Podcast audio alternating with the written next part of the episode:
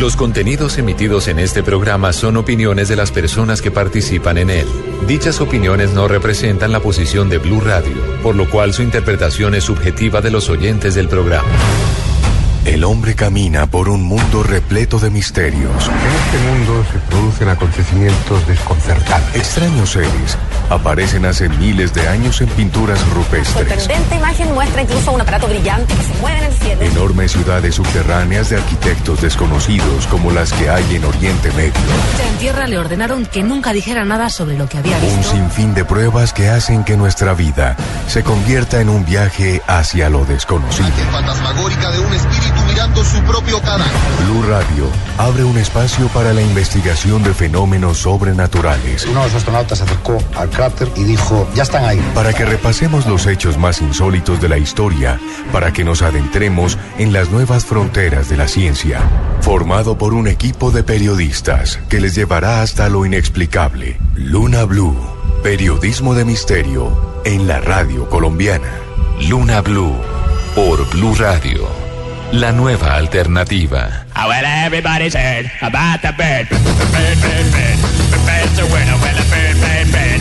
Bird is a winner, well, a bird, bird, bird. Well, a bird is a winner, well, a bird, bird, bird. The bird's a winner, well, a bird, bird, bird. Well, a bird is a winner, well, a bird, bird. The bird's a winner, well, a bird, bird, bird. The bird's a winner, well, a bird, bird, bird. Well, the bird is a winner, Sexo, alcohol, marihuana, hachís, heroína y putas a 5 dólares.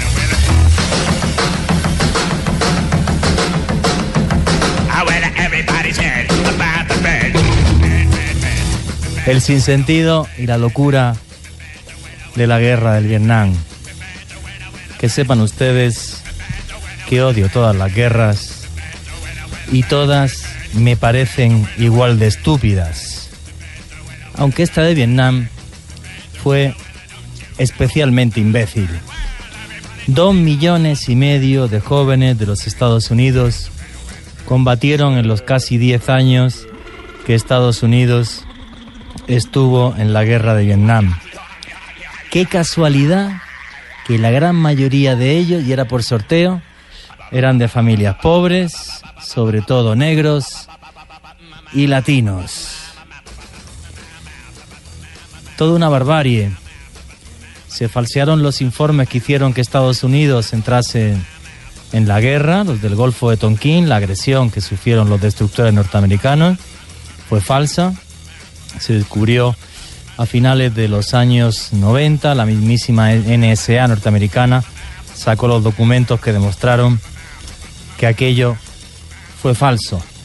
Desde el año 64 hasta agosto de 1973, el gobierno de los Estados Unidos de América lanzó sobre la antigua Indochina ni más ni menos, miren la cifra, 7,8 millones de toneladas de bombas, casi el triple que todas las que se lanzaron en la Segunda Guerra Mundial entre alemanes, ingleses, franceses, casi el triple en esos nueve años sobre la antigua Indochina.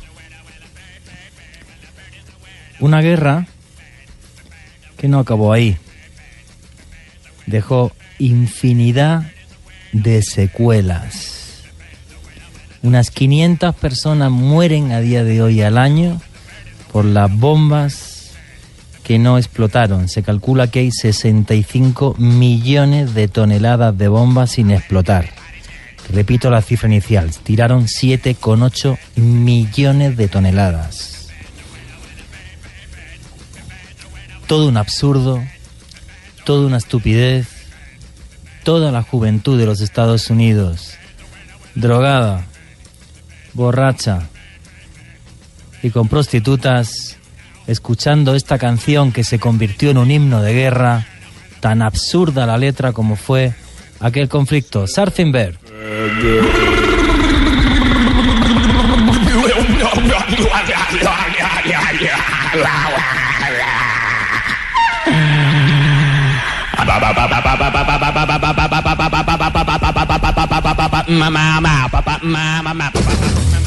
La canción significa literal el pájaro que surfea. Es todo tan absurdo que el mejor guionista se le hubiera ocurrido. Y os digo, la cosa no quedó ahí. Los norteamericanos tiraron sobre la antigua Indochina 8 millones de toneladas de una cosa que se llamó el agente naranja, un herbicida. Bueno, esas 8 millones de toneladas que lanzaron sobre los campos de Indochina para desforestar, para que el Viescón no pudiera esconderse, a día de hoy tienen en este país ni más ni menos que un millón trescientos mil niños con malformaciones. Si veis las fotografías, el sentimiento que os va a dar menos horrible va a ser el de la náusea. Un millón trescientos mil niños. Podéis ver las fotos en mi Twitter, arroba Juan G. Vallejo, de las malformaciones de la gente naranja. Dentro de Estados Unidos, hijos de militares, 75.000 en la actualidad tienen malformaciones por el famoso agente naranja. ¿Cuánto dinero ha pagado Monsanto por esto, que fue la que creó, la empresa que creó el agente naranja? Cero dólares. En 1984 sí se le pagó a los militares norteamericanos que demandaron 93 millones de dólares de indemnización a aquellos que tenían hijos con malformaciones o, por ejemplo, viudas de personas que habían muerto por cáncer por el agente naranja, por lo que se utilizaba para desforestar.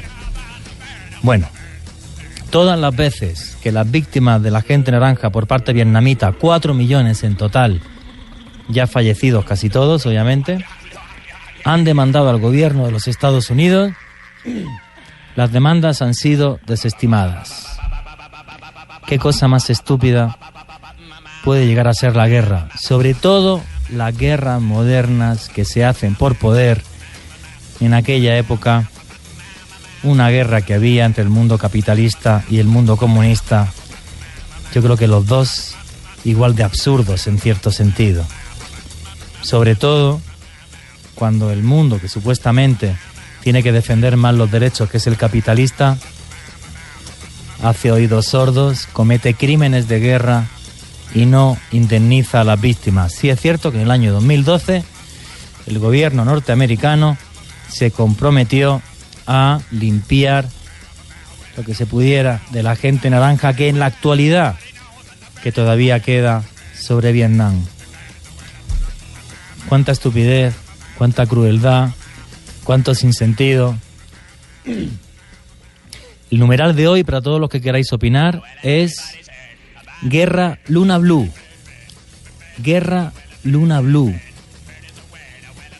Os vamos a hablar del sinsentido de la guerra y de los sonidos de la guerra. Como esta canción, Surfing que se convirtió en un himno al absurdo. Me gustaría que a través del numeral Guerra Luna Blue nos comentaréis qué sentís cuando escucháis esta canción.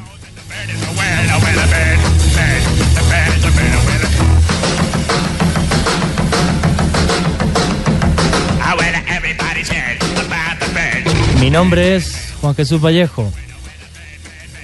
Los que queráis seguirme en redes sociales, mi Twitter es arroba Juan G. Vallejo, el Twitter de este programa es arroba Luna Radio. Por favor, contarme lo que pensáis de esto de la guerra del Vietnam, lo que pasó. Un millón trescientos mil niños hoy día con malformaciones. Qué bestialidad.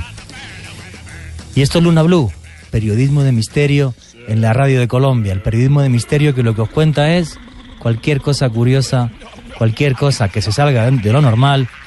Y hoy se sale de lo normal esto que os cuento por injusto, Hoy en el programa escucharéis infinidad de sonidos de guerra y os hablaremos de las guerras primitivas antes de que existieran los estados y cuando se nacen los estados hace 5.000 años, cómo cambian y cómo son los sonidos en una guerra azteca, por ejemplo, o cómo es el sonido de una danza tribal de guerra maorí.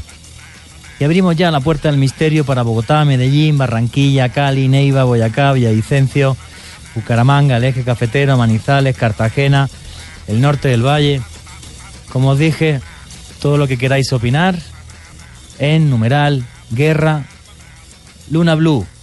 Y Dios quiera que se acaben para siempre todas las guerras. Llega ya la publicidad y ahí mismo comienza Luna Blue.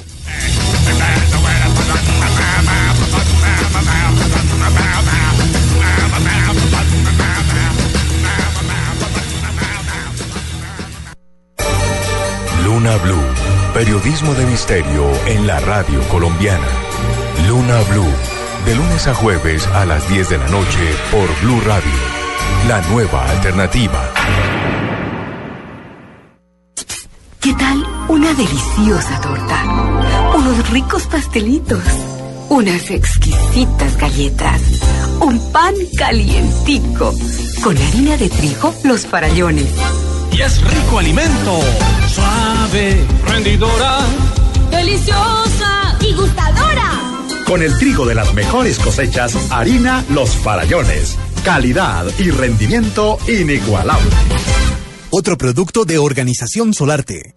De lunes a jueves, de 10 a 12 de la noche, la nueva Luna Blue. Ahora mismo abrimos la puerta al misterio. Periodismo de misterio en la radio colombiana. Pero no solamente nos rodea, está dentro de cada uno de nosotros. Con Joana Arenas, periodista. Lo único que se atrevieron a decir era que tenían que seguir investigando, pero que no sabían explicar este fenómeno. Esteban Cruz, antropólogo. El bracamonte es una criatura oscura, una de las criaturas más oscuras de todos nuestros mitos, más oscura que la madre monte, más oscura que el silbón, más oscura que la mano peluda. Dirigida por Juan Jesús Vallejo, periodista y escritor que recorrió los cinco continentes. Pensamos que la crueldad es cosa de otros. Una visión del mundo a través de la curiosidad, con un equipo de investigadores que les acercará hasta la inquietante realidad de lo desconocido. Periodismo de misterio en la radio de Colombia.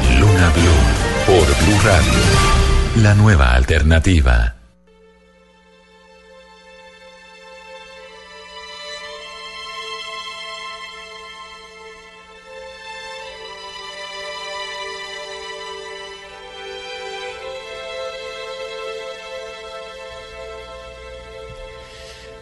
Como decía al comienzo, qué absurdas son todas las guerras.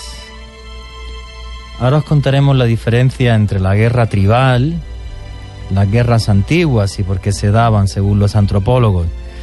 Una guerra en la que todos participaban por igual y cuando hace 5.000 años se quedan las primeras civilizaciones, el rey decía que iba a la guerra, se quedaba en su palacio y los pobres iban a matarse. Así de cruel ha sido el ser humano.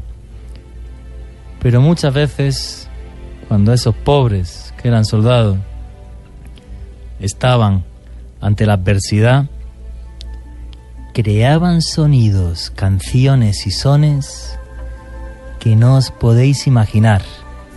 Y esta noche las queremos compartir con vosotros, dándonos un paseo por el mundo, viajando con ese avión que se llama la imaginación, haciendo un programa para que todos nos entendamos mejor como seres humanos y para que un día se acaben todas las guerras. Ya os digo todas vuestras preguntas en el numeral Guerra Luna Blue. Jonathan, buenas noches, ¿cómo estás?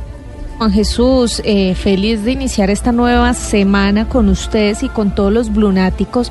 Juan Jesús, me sorprende cada día más que los blunáticos, que ya poco a poco van siendo una familia mucho más grande, empiezan a preguntar por el tema, a tuitear diferentes cosas desde muy temprano, Todo en horas día. del día. Todo el día, Eh, Me sorprende mucho eso y por supuesto les agradezco por estar ahí pendientes siempre del programa, por enviarnos los mensajes que nos envían a cada uno de nosotros y por supuesto por escucharnos todas las noches. Recuerden, hoy, solo por hoy, los comentarios con numeral Guerra Luna Blue. También quiero daros las gracias porque me estáis enviando vídeos y fotografías. Dentro de poco haremos un programa con todo el material que me estáis enviando. Y os digo mi correo electrónico que es Juan, la letra J, Vallejo, arroba yahoo.es para que me enviéis fotos o vídeos insólitos o extraños o me hagáis cualquier pregunta de lo que queráis. Hoy también a través de Twitter he respondido muchas preguntas que me hacéis de temas de misterio y yo feliz de responderos. Esteban Cruz, que eres antropólogo y un programa que va muy acorde con lo que tú sabes sobre lo que es la guerra y la violencia y hablaremos si la violencia es tan tremendamente intrínseca al ser humano o no. Sí, Juan Jesús, muy buenas noches, muy buenas noches a todos los que eh, nos sintonizan eh, a lo largo del país, aquellos que están en las carreteras, aquellos que están en los pueblos de Boyacá, aquellos que están alrededor de las ciudades de Antioquia, sobre todo de Medellín y el área metropolitana allá en Santa Elena y en toda esa zona. Y un saludo muy especial a los taxistas, a los estudiantes que eh, en este momento están como descansando un poquito y mañana tienen que madrugar y sobre todo un saludo muy grande a usted. A usted que está al otro lado eh, de el, del, no el teléfono, sino aquí es de las ondas radiales y que nos permite de alguna manera llegar hasta su casa. También rápidamente a los tuiteros, Saúl Bolaños, Andrés Colorado, que dice que la canción que pusimos le da impulsos de romper cosas y causar destrozos. Andrés Colorado lo dice. Es que es una canción que nació como, como simplemente ocio y divertimento de una, bueno, es una canción muy absurda, Surfing Bear, el pájaro que surfea, y precisamente por eso, por lo absurda que era, en la guerra del Vietnam se acabó convirtiendo prácticamente en un himno de los soldados. Claro, ¿y qué decir? Solamente en el año 71, una estadística que salió, más de 300 mandos norteamericanos fueron asesinados por sus propios soldados. Ante lo absurda que era la situación, se rebelaban y ya no se mataban entre ellos, mataban a los mandos. Sí. Tenientes, capitanes, sargentos, coroneles, y se inventó una palabra en la historia que es el fragging, porque cogían y les tiraban una granada en medio del campo de batalla y los liquidaban. De lo, de lo absurdo y de lo hartos que estaban por absolutamente todo. Y mire, Juan Jesús, ya los lunáticos empiezan a comentar con el numeral Guerra Luna Blue lo que sienten con esta canción, porque atención a ustedes muchachos que nos escuchan, hoy necesitamos de su apoyo porque queremos ir eh, mostrando o mejor sonando algunos audios y que ustedes opinen de lo que piensan, de lo que sienten con esos sonidos que les vamos a poner más adelante. Pero mire, Frank Siniestra dice lo siguiente, para mí es muy cómica, me recuerda un capítulo de Padre de Familia y varios han dicho eso. Sí, la verdad yo no he visto es- la serie, pero varios han comentado eso. Dragonfly dice, la canción suena como una asquerosa burla de muy mal gusto. Carlos Blunático, hasta ahora me gustaba la canción, pero con lo que acabo de escuchar es como si te dijeran que tu novia es una prostituta.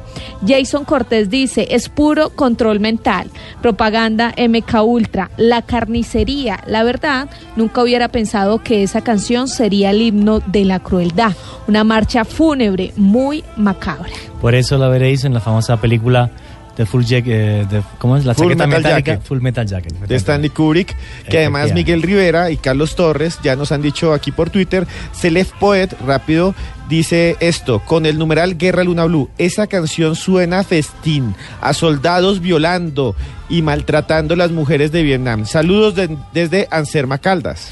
Es que fue todo un sinsentido muy grande. Yo creo que es la guerra más, de, la- de las más absurdas que ha habido en el siglo XX, dentro de que todas son absurdas, pero esta fue especialmente absurda porque además hasta luego los norteamericanos reconocieron hace pocos años que los informes de, de- los ataques del Golfo de Tonkin eran falsos, o sea, entraron porque querían entrar y lo primero es que fastidiaron la vida de dos millones y medio de norteamericanos que tuvieron que ir ahí. Fue todo tremendamente absurdo. Quiero deciros, otra vez, que odio todas las guerras. Pero la guerra primitiva, la guerra anterior a las civilizaciones hace 5.000 años, no tiene absolutamente nada que ver con esto. Mirar, hay un antropólogo muy famoso, muy reconocido, que se llama Marvin Harris. Yo lo adoro, he leído muchos libros suyos y os aseguro que, bueno, yo es de los libros que más he disfrutado. Bueno, pues tiene un libro que se llama Vaca, Cerdo, Guerras y Brujas, publicado en 1974. Él inventó además, eh, bueno, pues una, una teoría una antropológica que era el materialismo cultural. Bueno, Marvin Harris fue a convivir con los Marin, que era una tribu que había en Papúa Nueva Guinea. Y ahí pudo ver en primera persona cómo era y cómo surgía el tema de las guerras primitivas, ¿no? que además siempre empezaban igual, por rapto de mujeres, violación, por matar el cerdo que se le escapaba al vecino de la tribu de al lado, por robar cosechas y algo tremendamente importante, por los ataques de brujería. Cuando empezaban a, bueno, pues han secuestrado a una mujer, o han robado un cerdo, me han robado tres pepinos, llegaba el brujo a la tribu y decía, no, y además nos han echado una maldición. Claro, ese era ya el detonante de que, de que todo comenzara, pues primero por pequeños conatos, se tiraban piedras y demás, un día quedaban para hablar, que no hablaban, luego ya otro día quedaban directamente para pelearse, hasta que poco a poco surgía la batalla. Y la batalla surgía además en una distancia perfecta en la que ellos se podían tirar flechas hasta que al menos moría uno. Cuando moría uno, paraban la batalla, estaban un par de días eh, de luto y la siguiente batalla ya era crucial. O sea, iban adaptando su estado de ánimo a la batalla hasta que guerreaban. Pero es una cosa muy curiosa porque mataban, por ejemplo, a los rezagados, personas que en un, claro, en un entorno extremo, que es del que estamos hablando, sería muy difícil que te siguieran, personas ancianas y demás, o por ejemplo los tullidos, mataban a todos estos, pero no perseguían a la gente sana que se, que, que se escapaba, con lo cual la guerra era una forma en la que los marin repartían mejor el territorio para que todos pudieran vivir mejor. Os puede parecer escandaloso, Marvin Harris es de los antropólogos más polémicos del siglo XX. Luego voy a contar un poquito más de esto de la guerra de los Marin y de las guerras primitivas. Pero el programa de hoy, la idea, quien se le ocurrió realmente es a Esteban Cruz y además nos convenció a Joana y a mí porque nos puso un sonido de guerra no tan primitiva, un poco más avanzada en la historia, que no os vais a creer. Sí, Juan Jesús, eh, si vamos a hablar de guerra y si había una guerra, eh, siempre las sociedades vivieron inmersas en las luchas bélicas. Es más, este momento de la historia, Blunáticos, es el momento más pacífico de toda De la la, historia. de la humanidad. Sí. Estamos viviendo en el planeta más pacífico de todos los tiempos. Pues resulta que Sí, aunque la gente no se lo crea, es que es verdad, todos los antropólogos estáis de acuerdo y todos los historiadores. ¿Por qué?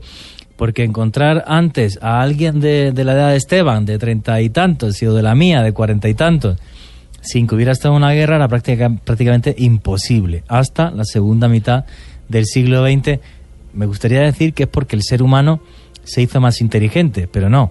La realidad es porque se inventó una cosa que se llaman las armas atómicas por un señor que se llamaba Oppenheimer, y entonces de repente la guerra no la ganaba nadie. Sí, y, eh, y el peligro es que nos moríamos todos si había una, otra guerra mundial. Todavía lo es. Entonces, un saludo antes de comenzar, rapidísimo, Adrián Galindo, Emerson Blunático, Jason Cortés, Axel, Jonathan, Jorge Mario, Pineda, Natalie Firesul, que siempre está ahí, Adriano Campo, que sigue colocando fotos, Daniel Arenas y Luis Quiseno, que subió una foto de Vietnam increíble. Ya venimos más adelante con un sonido de Vietnam, pero antes vámonos a otro momento histórico.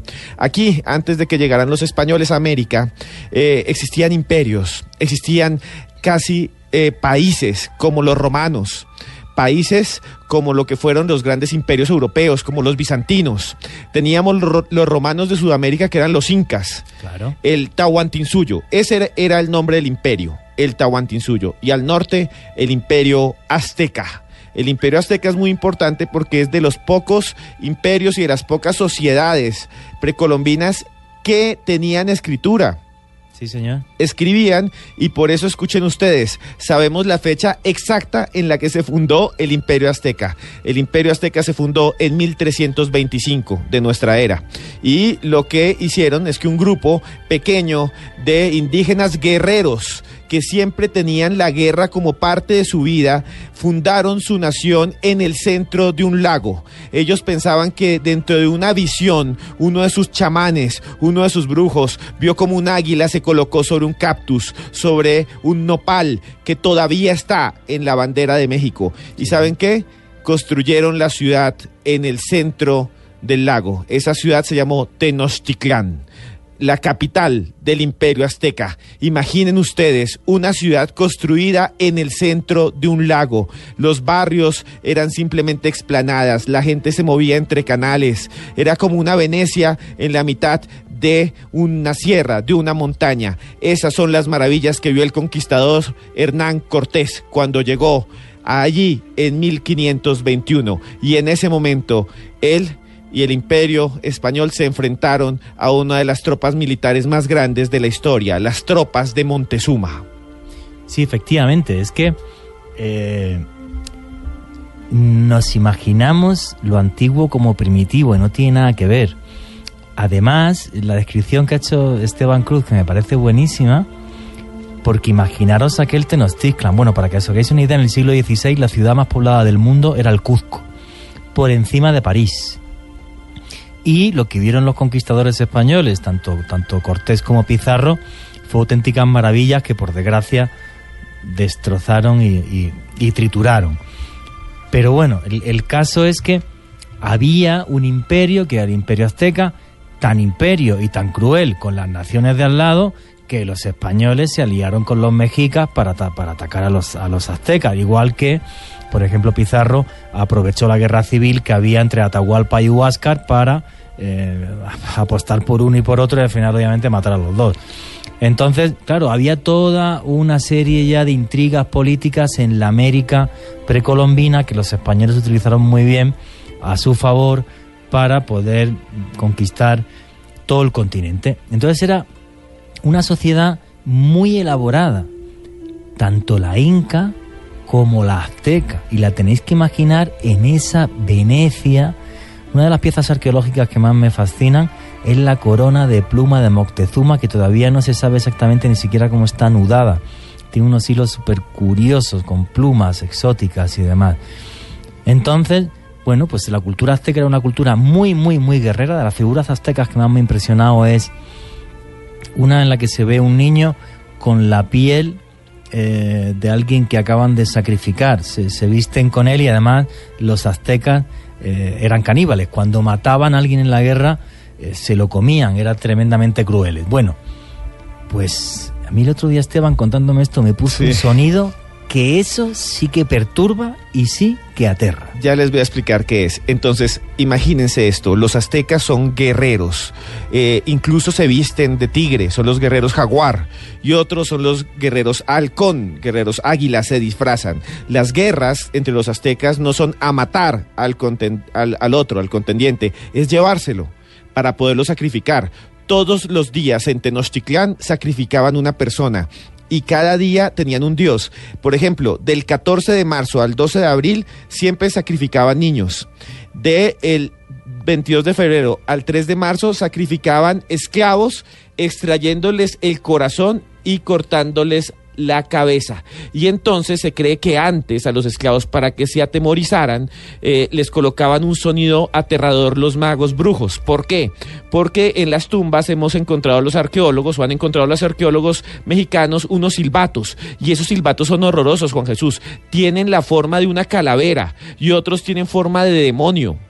Y esos silbatos se utilizaban para, se cree, atemorizar a los que van a ser sacrificados y que sientan miedo de los dioses. Y es aquí cuando usted le pido, a usted que está al otro lado del radio, que con el numeral Guerra Luna Blue nos cuente qué siente. Imagínese usted esperando que con una daga de obsidiana, un hombre vestido de jaguar, colgado, eh, vestido con piel humana y lleno de sangre, le venga a sacar el corazón con este sonido.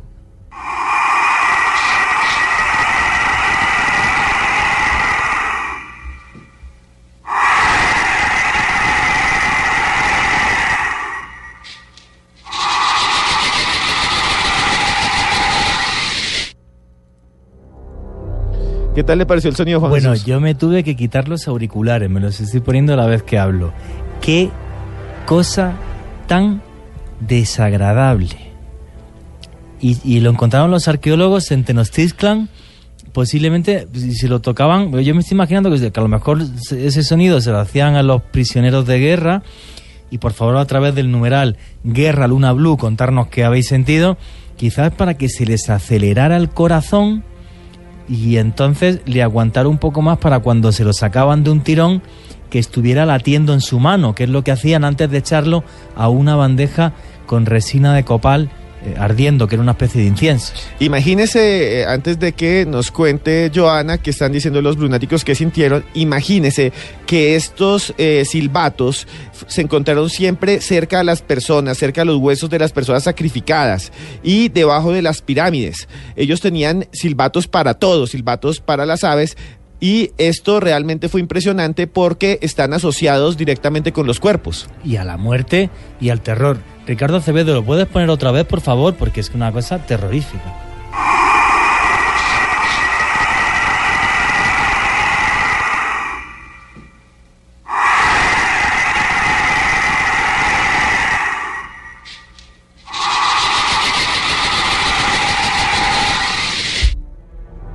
Es el sonido que abre las puertas de la muerte, pero de una muerte terrible además.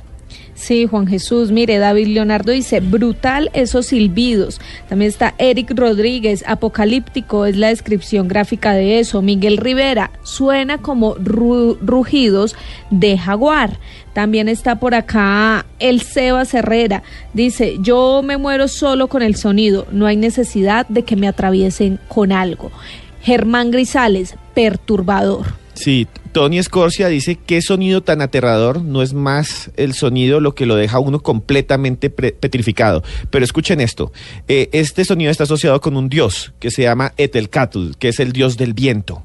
Y supuestamente ellos, los aztecas, le pedían al viento para poder triunfar en la guerra, en la batalla y frente eh, a las tropas enemigas. Y vean una cosa tan interesante, lunáticos, encontraron más de estos eh, silbatos asociados a guerreros, pero eran diferentes a los silbatos que tenían los sacrificados. Lo que escuchamos es lo que creemos escuchaba un sacrificado. Pónganle atención, busquen audífonos, preparen su oído. Antes Joana nos va a contar algo más. Esteban, pero antes de que ponga el siguiente sonido, quiero leer a otros tuiteros que están diciendo, por ejemplo, Anders o Castro dice ese sonido, cual película de terror. John Felipe Rojas, terrorífico.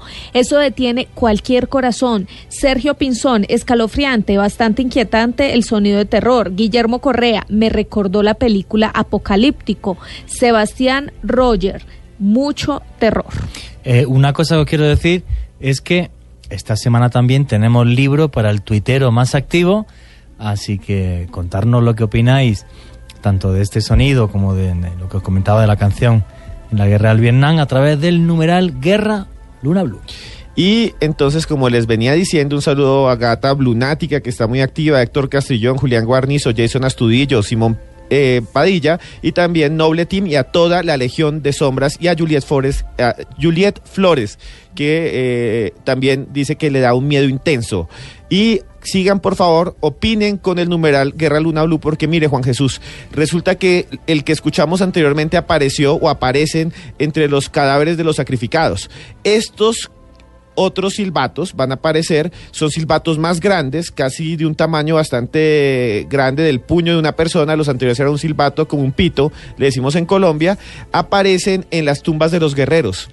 Ah, que a lo mejor era el sonido de guerra en la batalla para aterrorizar a los- al, al enemigo. Exacto, entonces ahora van a escuchar este sonido. Imagínese que usted está ahí solo en una batalla y frente a usted sus enemigos vienen 100 y esos 100 cada uno tiene un silbato, un silbato horrendo que suena como esto.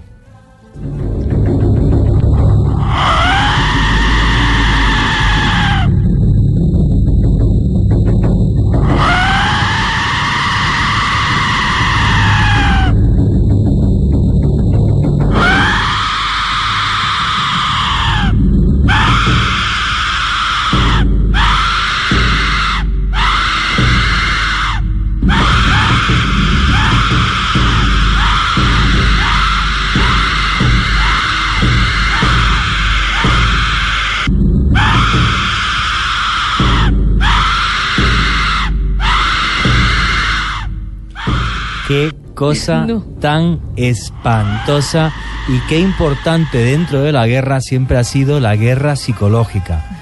Porque más que los tipos fueran de jaguares o de halcones, o sea, qué ruido tan horrible. O sea, yo no creo que unas cuerdas vocales puedan hacer algo así. o Sí, sea, es que no son las- Ya lo sé, es un silbido. ya Es lo- el viento. Sí, pero a lo mejor los que estaban enfrente, Ah, sí. si se lo guardaban pensaban que eran ellos gritando, Ah, con lo sí, cual te daban un miedo que ni te cuento. Es una cosa terrible. No le ¿no? advertimos a los blunáticos que este sonido era bastante perturbador, pero pues bueno, ya, ya ni modo. Cuéntenos a través del numeral Guerra Luna Blue qué piensan de este sonido, porque mire, Checho el Rolo dice, sinceramente a mí no me da miedo el sonido. Pues está muy guapo Checho el Rolo. Oye, Checho, eres Sí. mi ídolo yo. Jo- O sea, José Rincón dice, son gri- gritos de dolor, fenómeno paranormal suena a muerte. Eh, dice que eh, tiene nada más una estrella, arroba soy Shirel, dice, el segundo sonido sí es espeluznante de verdad. Y Emerson Blunático dice, madre mía, qué locura.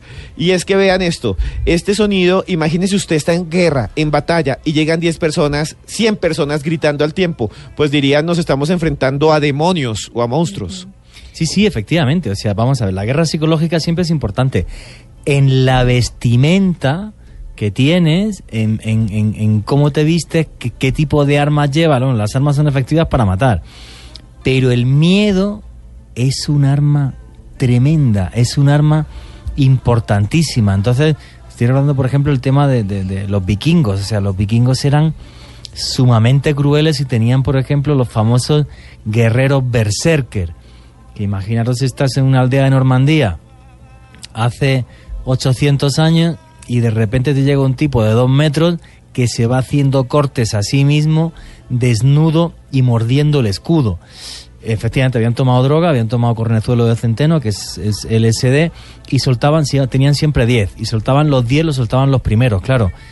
Pues igual que esa visión te perturba y te da un miedo tremendo, y el miedo, qué buena frase esta, el miedo mata la mente, aparece una novela, se llama Dune, y efectivamente el miedo mata la mente, y ese tipo de, so- de provocan miedo, provocan que la tropa enemiga se atemorice, y entonces es mucho menos efectiva. Mire, Juan Jesús, ya varios blunéticos eh, pues han dejado su impresión sobre este último sonido. Arnal de Jesús, qué sonido tan espeluznante, se me erizó toda la piel. Luis Cantor, uy, ese sonido sí es como para esconderse. Simón Padilla, esos alaridos dan más miedo.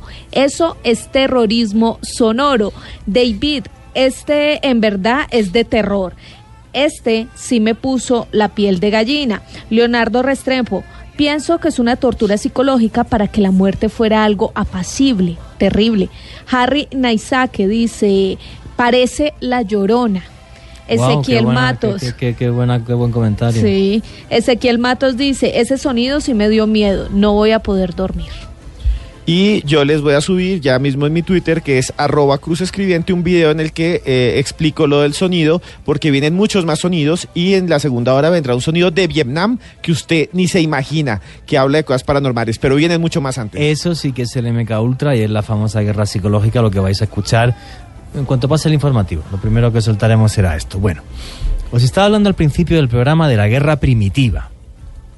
El sonido que os ha puesto Esteban no es de guerra primitiva, es de una guerra antigua, sin armas de fuego. La guerra primitiva, os repito, es antes del nacimiento de las grandes civilizaciones y de los estados. La guerra primitiva era cuando todos juntos iban a luchar. Entonces, os estaba hablando de Papúa Nueva Guinea y de cómo un antropólogo que se llama Marvin Harris llega hasta allí, investiga una tribu que se llaman los, los Marin y se da cuenta que la guerra en las sociedades tribales tenía un fin antropológico. Cuando dos tribus no podían convivir en un mismo territorio para explotar, ¿vale? La demografía superaba a lo que la tierra podía dar, las tribus se enfrentaban y se peleaban. Y como os he dicho, siempre pasaba igual. Se le escapaba un cerdo al vecino, yo cogía el cerdo, el vecino me tiraba dos piedras, yo me enfadaba, luego llegaba el brujo y me decía, ten cuidado porque el vecino te ha hecho una maldición. Esto iba escalando, iba escalando, iba escalando, hasta que de repente un día los guerreros se ponían unos enfrente de otros a tiro de flecha. ¿Qué es lo que cantaban? ¿Cuál era el sonido para entrar en batalla? Fijaros que no va a tener nada que ver con el que nos ha puesto Esteban, que es de guerreros profesionales, de soldados profesionales. Y esto no. La guerra primitiva, uno era agricultor y era a la vez cazador y era a la vez guerrero. Bueno, pues el sonido de las tribus de, de Papúa, el sonido de los Marin, para entrar en la guerra, los cánticos que duraban horas y horas hasta que empezaban a tirar flechas y alguno moría, ese sonido es así.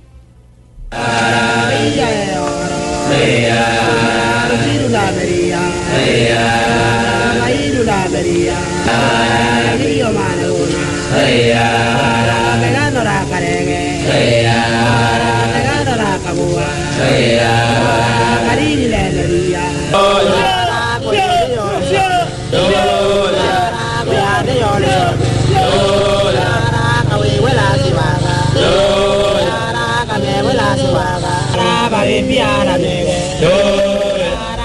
Fijaros qué diferente, qué distinto.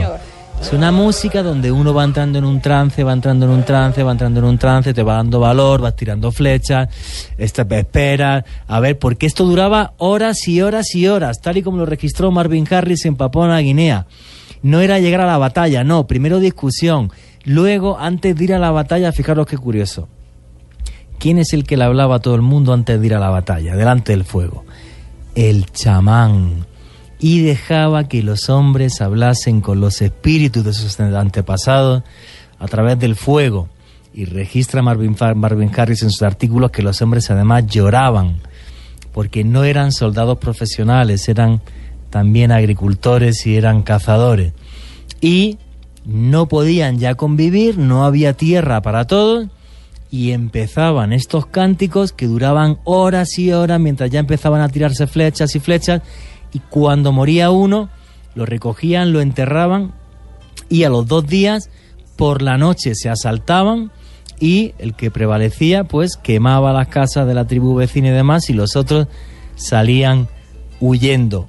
Es una música que entra en trance que en cierto modo me recuerda a mí incluso alguna música sufí para entrar en trance en un estado de conciencia y que no tengan miedo al dolor. Y es una música que lo que denota, y decirme qué opinas a través del numeral Guerra Luna Blue, denota compañerismo, hermandad entre unos y otros. Os la pongo otra vez para que escuchéis cómo es la guerra de los Marin.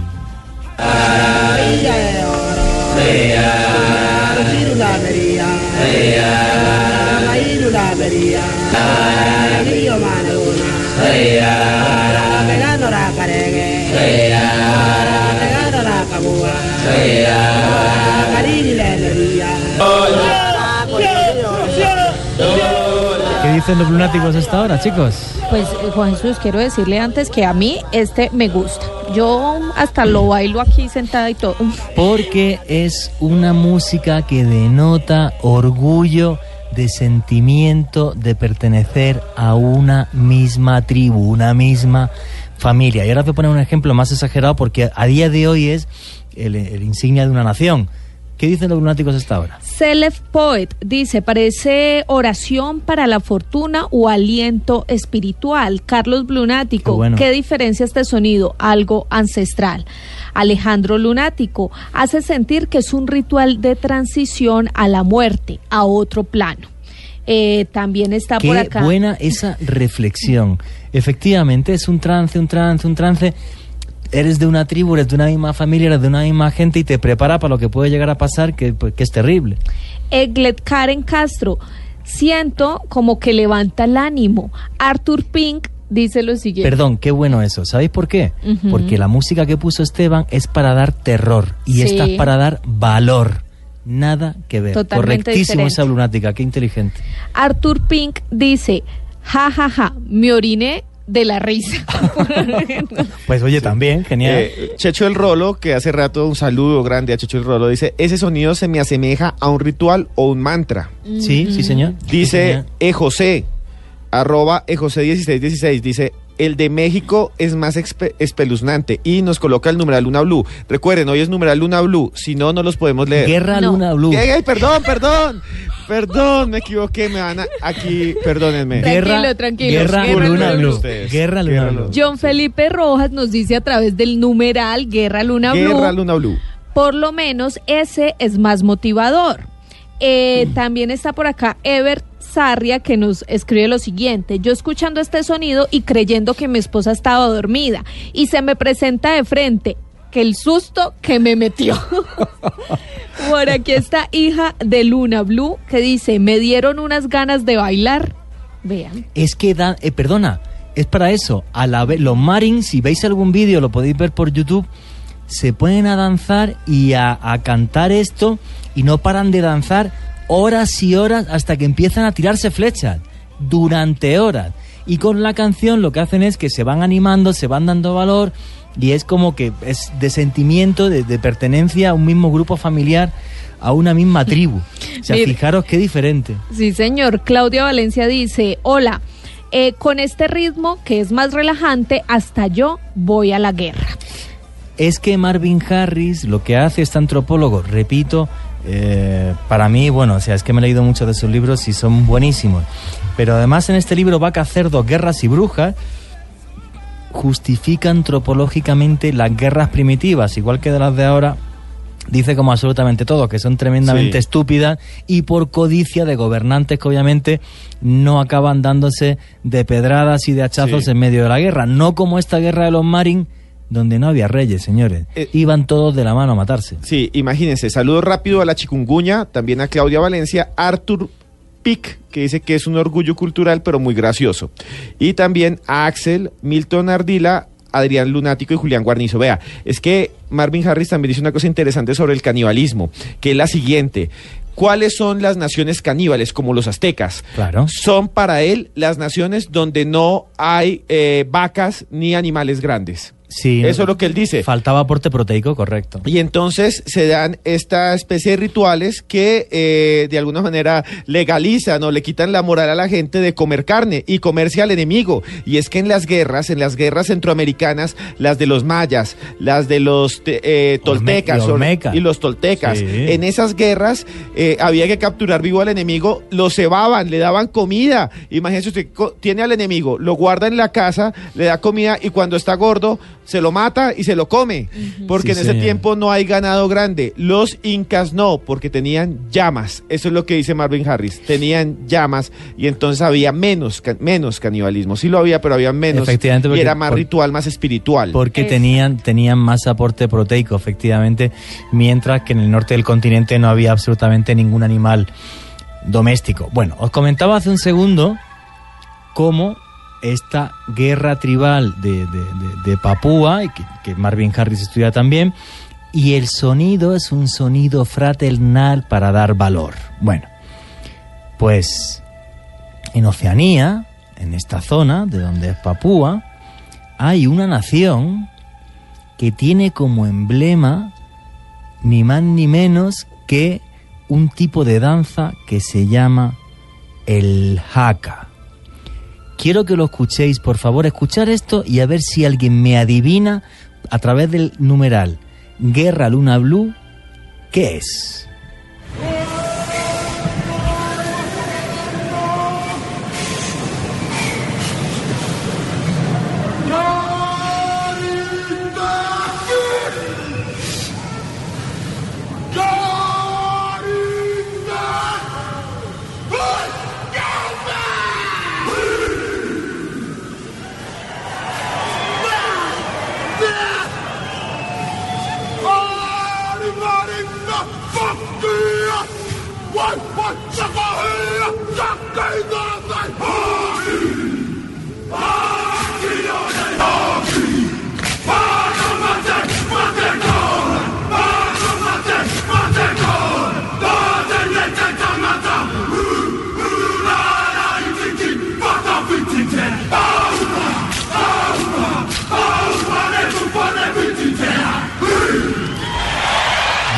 Una vez un ejecutivo de una gran empresa, no voy a decir el nombre, y me decía, oye, cuando me levanto por la mañana sin ánimo, me pongo esta danza, lo que estáis escuchando. Me gustaría a través del numeral Guerra Luna Blue a ver si alguien ha acertado qué es. Bueno, yo voy a, voy a decir qué es. Vamos a ver, la cultura maorí, que es la cultura oceánica que tenemos en Tonga, en Fiji y en Nueva Zelanda, era una cultura con lo que se conoce como guerra endémica. Siempre continuamente estaban en guerra, igual que los marin les pasaban Papua Nueva Guinea. O sea, cada X años continuamente estaban en la guerra. Miguel Rivera le adivinó, Juan Jesús. Me adivinó Y que Alfredo. a ver, Miguel. Eso es de los maoríes. Y Alfredo dijo es de los All Blacks de rugby. De rugby. No, el que ha adivinado completamente al 100%, ha adivinado los dos, pero el que ha dicho los All Blacks, lo que hemos escuchado, Wilson Bravo también dijo, esos son gritos de rugby. sí, es Y mire, son los All Blacks. El Brian equipo- Ávila dice que es el jaca del rugby de los All Blacks, lo han mitificado, dice el deporte de la racionalización de la guerra, dice Brian Ávila. Qué buen comentario. Bueno, es un tipo de jaca, se llama K-mate, antiguamente se la llamaba también la danza de la media luna, porque los guerreros se ponían en forma de media luna. Lo que habéis escuchado son ellos golpeándose a sí mismos para que te suba la adrenalina y ponerte ya 5000 por hora. ¿Sabéis lo que dice la canción? Me encanta esta frase. Yo vivo, yo muero. Yo vivo, yo muero. Yo soy el hombre que hace salir el sol. Esto le cantaban a los maoríes. Fijaros qué curioso. A sus enemigos antes de que se mataran o cuando llegaba alguien y pensaban que era alguien realmente especial. Y entonces le regalaban su valor. Da sensación de pertenencia a una misma tribu, una misma identidad de hombres tremendamente valientes capaces de jugarse la vida en hermandad. Y es lo que ha recuperado el rugby, integrando a la comunidad maorí junto con la comunidad británica, maoríes y, descendientes de antiguos británicos danzan el kamate juntos antes de los partidos y tiene una energía. Así que me gustaría que me dijerais a través del numeral Guerra Luna Blue qué sentís. Os dejo con la jaca kamate de los All Blacks antes del informativo y ya mismo nos vemos en Luna Blue.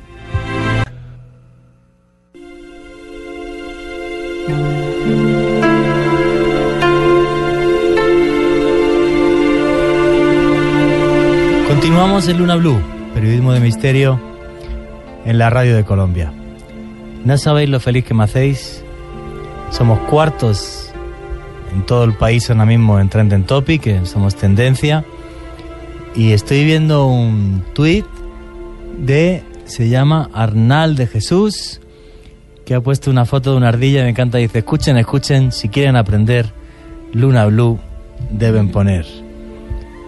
Qué bueno que seamos tendencia en todo el país, número 4, estamos hasta por encima de muchísimas televisiones. Un grupo de personas, una familia muy grande que somos los lunáticos, que nos gusta aprender a través de la curiosidad, del misterio y de la curiosidad.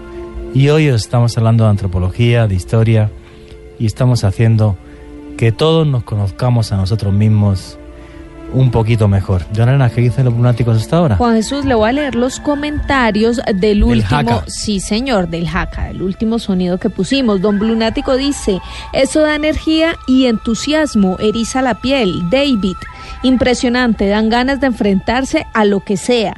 Neila Rodríguez, ay no, a mí estos locos me harían correr. Bueno, correr sí, con lo que pesan y miden, madre mía. Natalia Hernández parece banda de la película 300 cuando se llenan de valor para entregarse a la muerte. La chikunguña sube el ánimo. John Edward expresan territorialidad y vencer.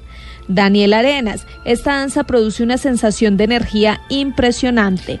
Y, Ah. fi- y fijaros, perdona, fijaros, repito otra vez, la diferencia de las guerras modernas, esos sonidos para dar terror, que ahora vamos a poner muchos más, como el que nos puso Esteban Cruz de los aztecas, y estos sonidos tribales que lo que hacen es dar valor y sentimiento de grupo. Por eso este ejecutivo me dijo, no, cuando tengo el día malo me pongo una jaca y directamente ya me voy a trabajar y me como el mundo. También está por acá arroba Edwin Castro que dice, solo escucharlo me pone a mil. Carla Martínez, severa música, me gustó. Jackson Gómez, la frecuencia de los cánticos pueden alterar la frecuencia del cerebro. Correcto. José Luis Lorduy, me dieron ganas de cantárselo a mi mujer cuando está brava para que no me regañe. Oye, lo mismo es una buena solución. Yo también lo voy a hacer con la mía, oye, a ver si me funciona. Sí, nos fregamos, dice eh, numeral Guerra Luna Blue. En la guerra del hashtag estamos de cuartos. Eso dice nos fregamos. Y eh, también un saludo grande a Celef Poet que dice que las bandas de guerra también vienen de las Sí, antiguas señor. canciones de guerra. Sí, y coloca una foto de una banda de militares con sus tambores y trompetas. Sí, señor. Y también está Johnny Espinosa que muestra una fotografía de maoríes bailando el jaca, pero los verdaderos maoríes Sí, con sí. sus trajes. Es impresionante la foto que nos coloca Johnny Espinosa. También está Frank Sinisterra, Natalie eh, que, Faisuli, que ahora ya te llaman Natalie Fairsul, se llama Natalie Lunati. sí, señor. Se puso lunática, ya no es Natalie Fairsul, sino Pues una- Natalie. un abrazo, Natalie, y muchísimas, muchísimas gracias. Fijaros cómo se oye el jaca aquí de fondo que está poniendo Ricardo Acevedo. Maoríes y descendientes de británicos, todos juntos, pero. Mira, escucha.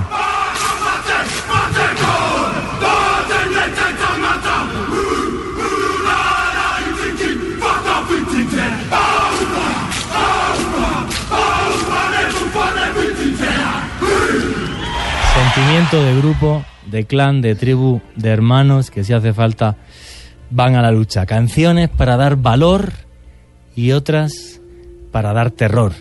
Para acabar este paseo por las guerras primitivas, que son entre comillas las únicas justas, si es que hubo alguna justa, que también tengo mis dudas, aunque diga Marvin Harris otra cosa,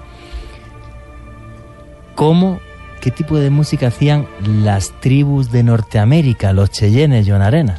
Juan Jesús, quiero que lo escuchen primero, escuchen esta música y ustedes blunáticos a través del numeral Luna Blue, no mentiras, numeral Luna Blue no. Otra vez, todos caemos. De nuevo, Pero- de nuevo, voy a de nuevo, Pero todo. antes de eso, Lunáticos, más o menos a las once y media, once y treinta y cinco, les vamos a poner algo secreto de la guerra de Vietnam que ustedes no se imaginan. eso es Sí, o sea, lo dejamos al final porque es increíble. Es lo mejor. Entonces, de nuevo, quiero que escuchen esta música y a través del numeral Guerra Luna Blue me digan qué sienten. Escuchen.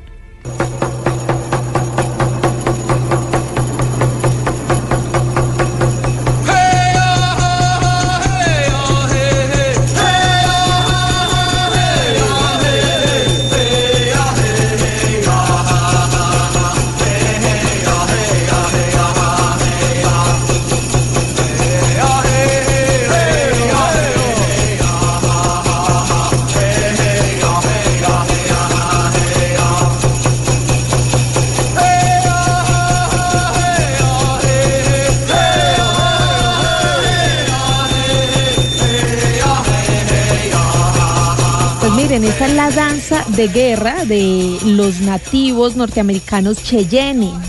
Es una, un grupo eh, indígena que tenía como principal trabajo, como principal motivación la guerra. La guerra regía toda su comunidad. Eh, ellos estaban destinados, por supuesto, a ir al campo de batalla, pero no solo combatían con otras tribus, sino que también combatían entre ellos. Se generaban ciertas disputas ahí entre ellos. Y hay algo muy particular en esta tribu, y es que eh, a las personas que pertenecían las educaban para morir en público. Y ese morir en público no era una desgracia, al contrario, era un triunfo, era como el hecho de comprobar su valor, los hacía Y el mucho más sacrificarte fuertes. por tu familia y por tu tribu, claro. Exactamente. Y por supuesto, los ideales de esta tribu radicaban en la valentía, en ir a luchar, en morir como un valiente. Y cuando ustedes iban a la guerra, cuando estos nativos iban a la guerra y regresaban muertos, los recibían con este sonido. Los recibían cantando de esta manera. Es el sonido de los héroes. Sí, señor. Un segundito, un segundito que la tenemos ya. Tenemos ya la canción Cheyenne. Un segundito.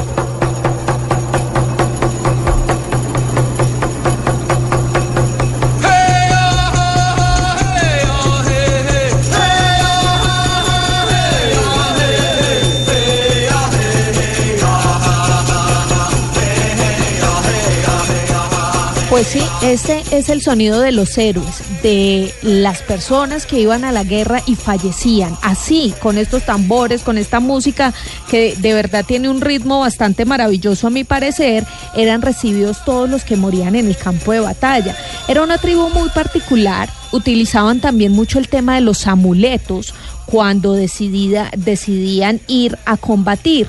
Y mire, ellos seguían las órdenes del jefe, del jefe de la guerra, que siempre iba adelante, que se le atribu- atribuía un poder sobrenatural, pero que siempre utilizaba una pipa como signo de poder y protección Eh, bastante curioso me pareció. Había otra, otro hombre que siempre los acompañaba a la guerra y era el hombre de la medicina. Pero este hombre iba vestido de mujer.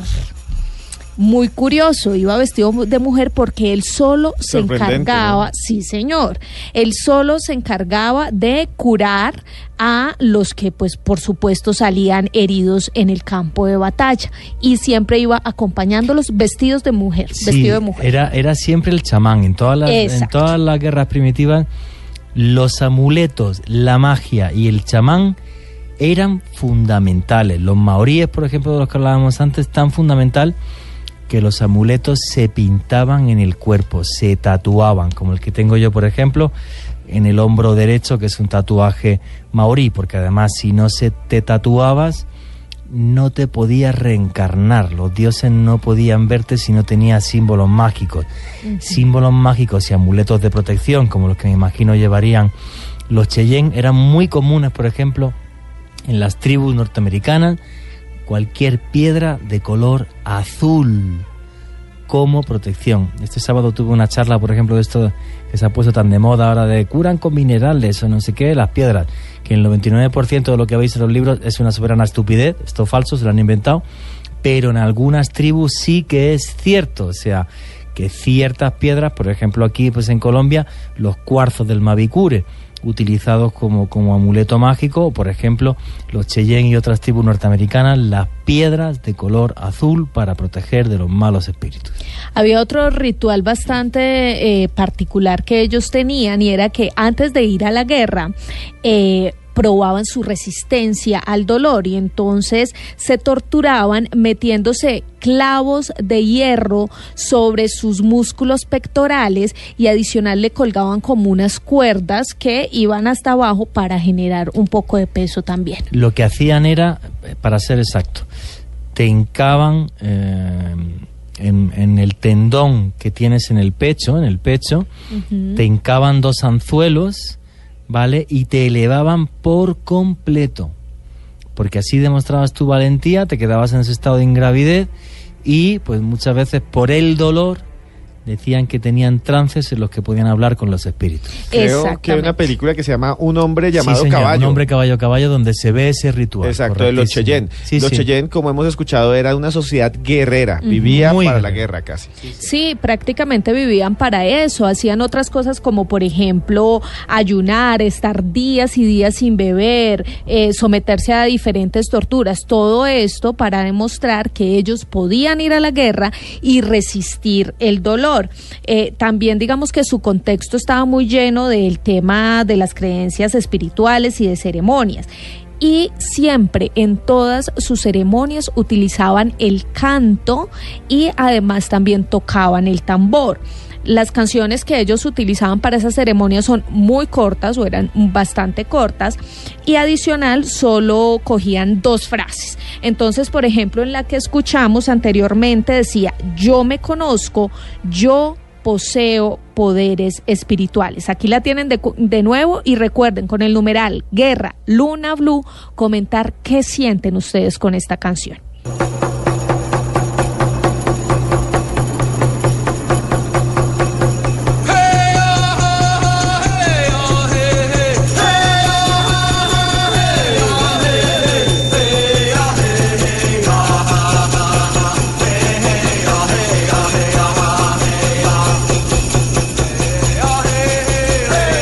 Referente a la guerra primitiva, canciones de hermandad y para dar valor. ¿Qué dicen los lunáticos hasta ahora? En numeral Guerra Luna Blue sobre la canción Cheyenne. Mire, eh, hay un mensaje que a mí me gusta mucho, un saludo grandísimo y un abrazo para él. Tony Escorcia nos dice, yo soy vigilante. Y esta última me quitó la pereza y me puso enérgico. Hasta mi compañero se ríe porque me puso a bailar. Numeral Guerra Luna Blue. Un saludo grandísimo a su compañero y a usted y a todos los que estén cerca, Tony Escorcia. A varios les ha pasado lo mismo, porque mire, Mario Borges dice, la verdad estaba que me quedaba dormido en el trabajo hasta que escuché los ritos de batalla, o los gritos debe ser, los gritos de batalla. Saludes, buena noche. También está por aquí Gata Blunática, que dice, la razón de que sea tan agradable es que nuestros latidos del corazón tratan de acompañarse con el tambor. Correctísimo. Y dice Juan Camilo Ayala, si al morir me recibían con esta música, pues que me traigan el caballo, el arco, las flechas y mi ornamenta de plumas. Buenísimo. Eh, soy Shirley, dice, están interesantes los audios y sobre todo este último de la danza de la guerra. Me ha gustado bastante.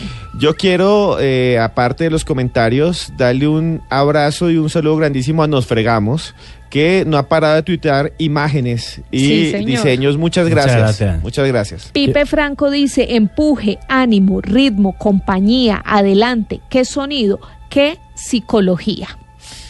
Es que, vamos a ver, la música es la única forma de comunicación directa que tiene el ser humano. No es necesario traducirla.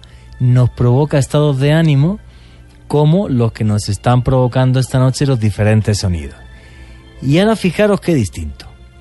Porque lo que hemos escuchado esta noche es, voy a hacer un repaso. Primero, un sonido de profesionales del terror que era el ejército azteca dentro de una guerra antigua. Nos hemos ido a la guerra primitiva y habíamos escuchado el sonido de los marin en Papua Nueva Guinea, del jaca que mate eh, maorí de Nueva Zelanda, ahora los cheyennes. Y si los aztecas eran profesionales en perturbar, imaginaros los norteamericanos en la guerra del Vietnam. Sí, Juan Jesús, porque eh, Estados Unidos se metió en esta guerra terrible con la que comenzamos. Sí, señor, con la que arrancamos, con un- San Ferber. un retorno, un eterno retorno al comienzo de la Luna Blue de hoy, eh, con el numeral, claro, Guerra Luna Blue. Eh, miren, lo que pasó con Norteamérica, con Estados Unidos, es que vivíamos en un mundo en ese momento bipolar. Sí, señor, Teníamos capitalismo, comunismo. La Unión Soviética con un ejército poderosísimo, el ejército rojo, y China con una armada impresionante. El ejército chino es uno de los más eficientes y más grandes del mundo. Y allá un país muy pequeño, un país muy chiquito, que se llama Vietnam, que tiene el mismo clima que Colombia, porque está casi a nuestra misma latitud. Eh, y además de eso, un país donde hay montañas y donde se desató una revolución. La guerrilla eh, comunista ayudada por la Unión Soviética se llamaba el Vietcong. Y eh, en la guerra... eh, Estados Unidos consideró que no era estratégico eh, perder esa parte porque pensaba que iba a perder toda Indochina, que iba a perder Laos, Camboya, porque todas tenían guerrillas en ese Sí. momento. Y entonces mandaron a sus jóvenes, mandaron a la juventud pobre, a lo que llamaban ellos los white trash, los, ba- los basura blanca. Dos millones y medio. Dos, nunca fue allá un Rockefeller, nunca Ah, fue no. allá un, un Rothschild, siempre fueron, son los pobres. Y entonces, ¿qué pasó? Eh, Estados Unidos se dio cuenta que iba a perder la guerra y desarrolló algo que se llamaba eh, operaciones psicológicas. Y ellos tienen una división de operaciones psicológicas y lo que eh, diseñaron fue una técnica para hacer que sus enemigos se rindieran sin luchar. Y esa técnica estaba, escuchen bien esto, basada en las creencias de los Vietcong, en las creencias sobre el budismo. Sí, aquí lo que. Vamos a ver, yo me imagino esto dentro de, del macro, macroproyecto MK Ultra de guerra psicológica y guerra mental por el que fueron personas a la cárcel porque se llegó a experimentar con seres humanos en Estados Unidos. Famosísimos los experimentos con LSD y otro tipo de drogas. Pero en ese todos esos experimentos que se hicieron en ese macroproyecto de guerra psicológica entraron todo tipo de locuras como el famoso proyecto Pandora, que era intentar crear unas ondas de radio que creasen pánico y terror en el enemigo. Entonces me imagino que ese grupo de psicólogos, que serían miles trabajando, les dijeron, oye, pues según las creencias del budismo de esta región y demás, ¿cuál es el sonido más perturbador para que no peleen bien en la batalla? Muy bien, Juan Jesús. Y diseñaron, gracias a eso, a lo que se llamó la Operación Wandering Soul, que en español sería la Operación del Alma Errante. El alma errante. El alma errante. Resulta que eh, apareció eh, en ese momento un montón de psicólogos que eh, empezaron a estudiar cómo era la moral de los vietnamitas y descubrieron que tenían creencias muy fuertes, sobre todo los Vietcong que eran campesinos, era un ejército campesino. Ellos creían que cuando eh, los muertos no eran enterrados en su tierra natal, el alma quedaba errante como una especie de espíritu que le quitaba energía a otros y estaba destinada a vivir un mundo de En un limbo, tortura. un sí, limbo. un limbo. un- eh, hagan de cuenta un limbo. Entonces, ¿Qué hicieron los gringos? Escuchen bien esto. Cogieron eh, las canciones de los funerales, las canciones más aterradoras que podían eh, escuchar las personas, que son las canciones de la muerte, y lo fundieron con voces de niños vietnamitas Wow. que eh, iban a suplicar eh, que por favor no pelearan más porque las almas de los niños, de los muertos, estaban quedando errantes. Imagínense usted, imagínense usted caminando por un bosque y que escuche la voz de un niño y la voz de alguna manera de un fantasma que le dice no siga luchando, que todos los niños, que sus hijos y yo estamos perdidos en un limbo. ¿Y saben qué hacían los norteamericanos? Escuchen esto, lunáticos. Ponían parlantes debajo de las, eh, debajo de las plantas, en escondidos, mandaban personas expertas solo en camuflaje, colocaban los parlantes y se iban en lugares donde sabían que estaban los Vietcong y después se los ponían en la noche. Imagínese usted cuando esté caminando por la selva y que escuchara un sonido como el que vamos a poner. Póngale mucha atención y quiero que me diga qué le parece como herramienta de guerra psicológica el siguiente sonido, muy parecido al MK Ultra, la operación Alma Errante. Escúchela a partir de este momento.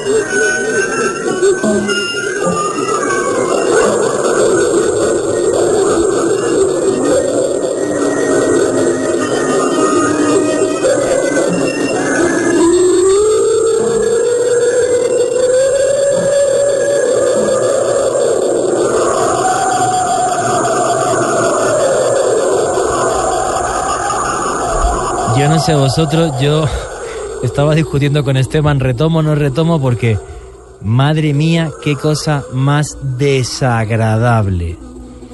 O sea, con perdón, qué brutos los que inventaron esto. Y además, fijaos lo que estaba diciendo Esteban Cruz. Voces de niños mezclado con música deformada de funerales para intentar hacer que el enemigo pensara que si moría se quedaba en un limbo y no iba a ir al cielo ni a ningún sitio donde hubiera dioses o calor o luz que les cobijara. Pero es que además la grabación es larguísima. Y además imaginaros ir por medio de la selva del Vietnam por la noche y escuchar esto.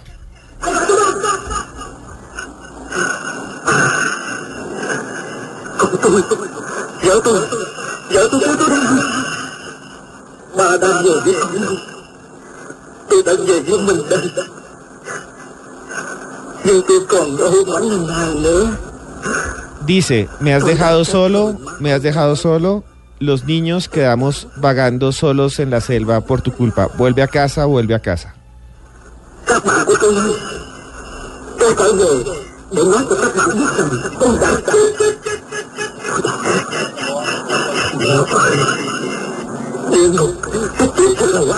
A través del numeral Guerra Luna Blue, por favor, contarnos qué decir. Yo lo que espero que se acabe el sonido pronto porque me estoy poniendo súper nervioso. O sea, me perturba muchísimo. Ni lo de los aztecas ni nada parecido. Además porque venimos de poner eh, cuatro melodías, tres melodías, perdón, que lo que hacían es ensalzar el valor tribal que es lo de los Cheyennes, Papúa, el Jaca Maorí, y de repente llegamos al siglo XX. ¡Qué crueldad para la guerra! ¡Qué brutos! ¿Qué dicen los lunáticos ahora mismo a través del numeral Guerra Luna Blue? Alfredo dice, horrible, espeluznante y aberrante. John Felipe Pero Rojas. Aberrante, o sea, horroroso. o sea. John Felipe Rojas, qué psicología tan macabra, definitivamente como para suicidarse.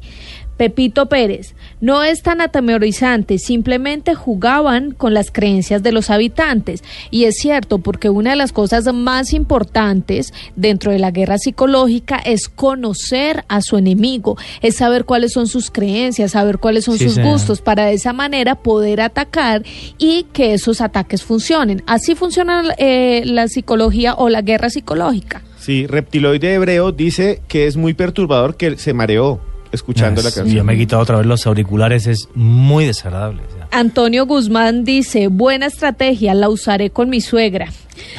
Aquí está Jason Cortés que dice, algo similar nos hacen con eh, el pop. No voy a leer más porque... John Felipe Rojas dice, qué psicología tan macabra, Juan Jesús, definitivamente como para suicidarse. No, o sea, es, vamos a ver, es que este sonido hay que imaginarse un aparato científico y antropológico detrás. O sea, expertos en psicología, antropología de la región, de cómo creo un sonido que les aterre. Y nosotros, que no sabemos vietnamita, me perturba, me parece tremendamente desagradable imaginaros metido en una trinchera, en los famosos túneles del Vietcong, escuchando esto fuera, y además que no te puedas acercar porque sabes que alrededor está minado, eh, han puesto trampas, que tienes que esperar a que amanezca. Y para, para quitar ese sonido es una cosa horrible, pero O- horrorosa. vamos. Oscar Villamil dice, muy macabra, para destrozar el poco valor. También está por acá John Hidárraga, que dice, ese sonido abre portales oscuros, es muy fuerte, me inspira mucho respeto. Jason Gómez, eso suena aterrador, es para correr. Miren que el que escuchamos le llaman el cassette número 10, porque es el único que pudo eh, sacarse. Los demás los destruyó, los tiene esc- escondido el gobierno de los Estados Unidos. Y este se sacó por un acta de libertad de información que hubo en Estados Unidos sobre la guerra del Vietnam, que pudieron salir este tipo de operaciones. ¿Sabe, Juan Jesús, se imagina la cantidad de cosas así que deben estar guardando? No, horrible para que no sepamos las atrocidades que hicieron. Ese es el número Pero- 10. ¿Cuál era el 8, el 7? No, pero fijaros en uno de los datos que di al com- comienzo del programa con el agente naranja. Un millón trescientos mil niños con ma- malformaciones. Y lo puse en mi Twitter, arroba Juan G. Vallejo, dos fotografías. Además, quise poner dos sin estar en blanco y negro para, para, para que no se vean con demasiado detalle. Es horrible, terrorífico y además el ni siquiera indemnizar a, esos niños de crímenes que han hecho ellos. O sea, el problema de los norteamericanos en esta guerra es que eh, perdieron el sinsentido y, y lo que supuestamente el, el capitalismo, que supuestamente y las, las democracias occidentales, eh, con el respeto a las libertades, que no tenía un- una Unión Soviética, que Stalin había matado a 20 millones de personas, con cosas como esta, perdieron totalmente el, el- el- sentido de lo que estaban hablando. O sea, es que fue muy, muy, muy, muy absurdo, muy cruel, además, con los seres humanos. David Barragán dice, qué susto tal macho. Andrés Guzmán, estoy en medio de una selva, solo se escucha mi radio con sus voces. Qué aterrador. Mejor apague y vámonos. No, todavía no se vaya. Espere un momentico que falta, falta más del programa. William Colorado, me achicopalé al escuchar estos sonidos. Me achicopalé, la primera vez que oigo esa palabra. Es una palabra muy Eh, colombiana, es ah, como, eh, no sé, ¿cómo Como bajar el ánimo, como bajar el ánimo. vale, Eso, vale. sí. sí, se me bajó el ánimo, sí. David dice, mi pasajera se asustó, me pidió bajarle sonido al radio. Nada, no se preocupe su pasajera, que ahora ponemos otro sonido menos, menos perturbadores. Este es que es muy científico, está muy, muy creado. Está diseñado para está eso. muy diseñado para eso. Pero sí. vea que si lo escuchamos nosotros, como decía Juan Jesús, que no somos vietnamitas y que además estamos casi a 40 años de distancia, si lo escuchamos nosotros y nos perturba, ¿cómo sería un vietnamita en la mitad de la guerra? En la mitad O de sea, la era guerra, un arma no, brutal. Pero brutal. Y está preparada por psicólogos, por antropólogos, Claro. por ingenieros de sonido. Claro, claro. O sea, con todo el billete del mundo, obviamente. Para eso tenían, tenían la CIA. Bueno, pues en este repaso ahora, vámonos a la Segunda Guerra Mundial y a un sonido que estoy convencido de que habéis escuchado en muchas películas. Joan Arena, ¿qué es lo que inventaron los nazis para dar más miedo todavía? Pues mire Juan Jesús y lunáticos, escuchen este sonido.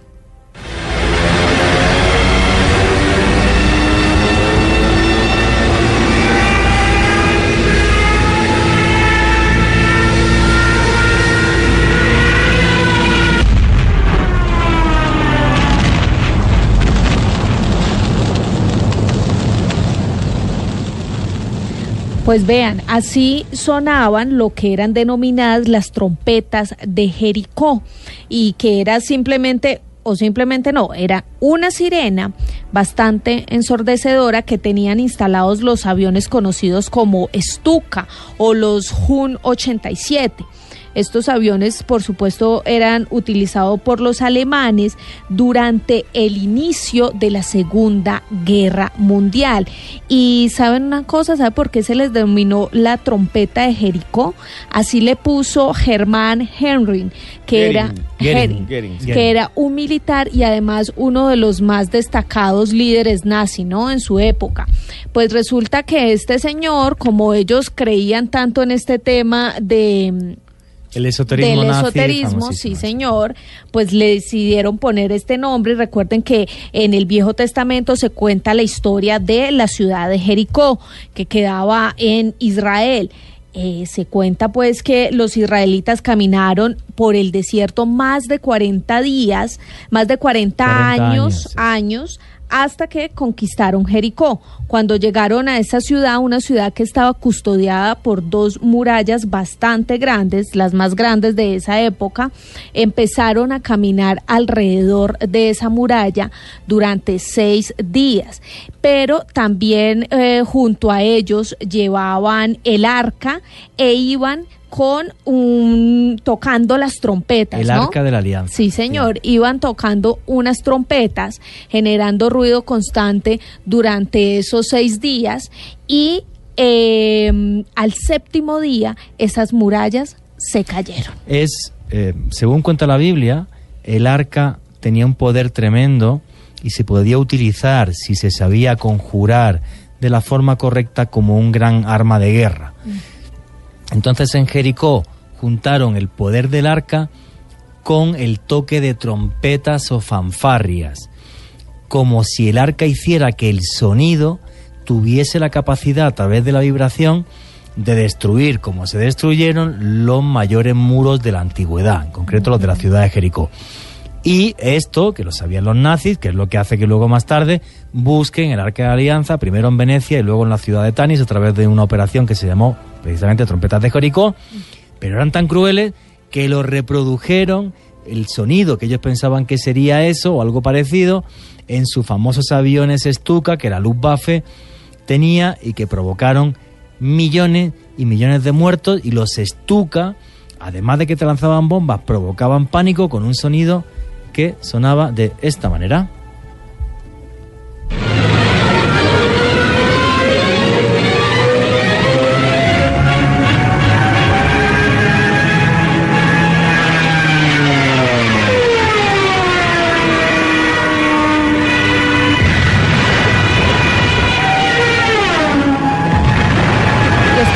Este avión se convirtió en el icono de la propaganda nazi. Era el símbolo de la fuerza aérea, el símbolo, el símbolo de supremacía de la fuerza aérea alemana.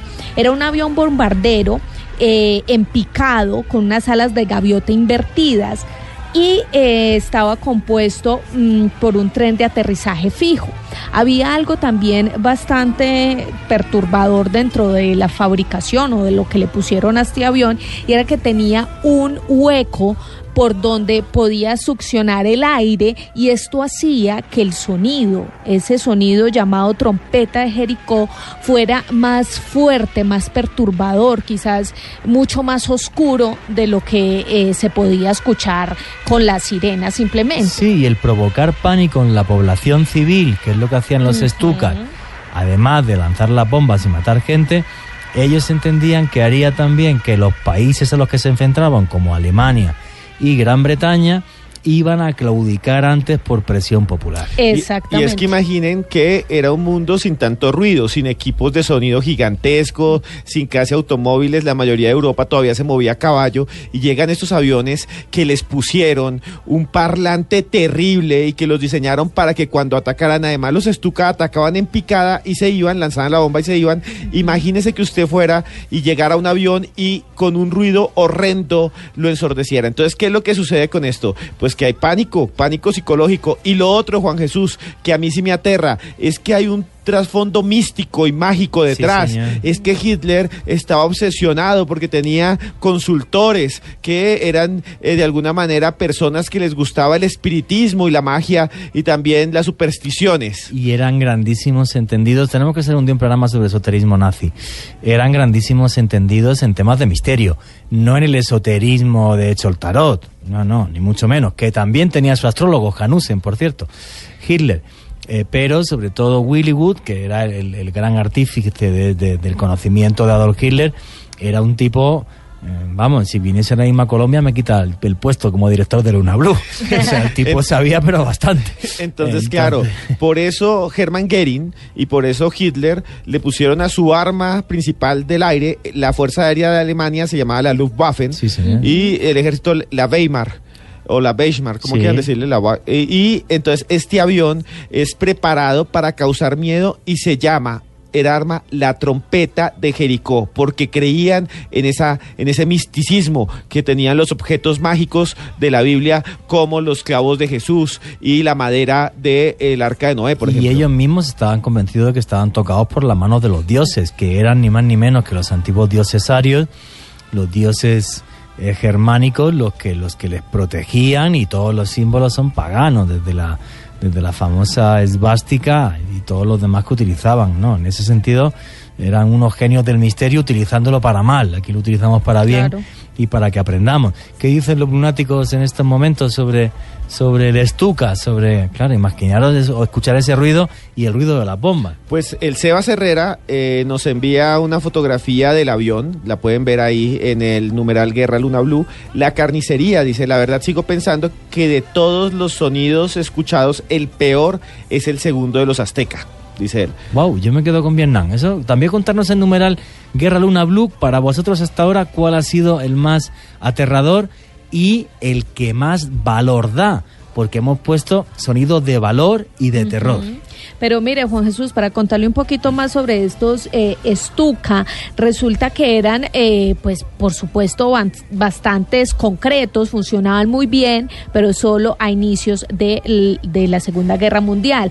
Tenía eh, una picada de que iba alrededor de 500 kilómetros por hora. Imagínese la velocidad tan gigante. Y las bombas que portaba este avión pesaban 250 kilogramos. Entonces, pues también, por supuesto, ustedes al escuchar de repente en medio de la Segunda Guerra Mundial ese sonido tan perturbador y que además vuele a semejante o que tenga mejor una pecada de semejante velocidad, pues yo creo que sale uno despavorido, pero es que ni siquiera alcanzarían muchos a salvarse por la gran velocidad que llevaban estos aviones. Lo que pasó con estos aviones es que... eh, ellos tenían que ir como guardaespaldados de, de otros aviones porque ellos llegaban a su objetivo y luego tenían que alzar de nuevo vuelo. Mm, Solo tenían una cantidad determinada de bombas y eran muy pequeños. Entonces, eh, cuando iba avanzando la guerra, por supuesto, llegaron otros aviones con mayor agilidad, eh, con mayor velocidad, donde podían portar muchas más armas y los Stuka se fueron volviendo obsoletos. Además, porque ya no tenían, eh, ya era mucho trabajo ponerle, digamos que los aviones que los guardaespaldaban.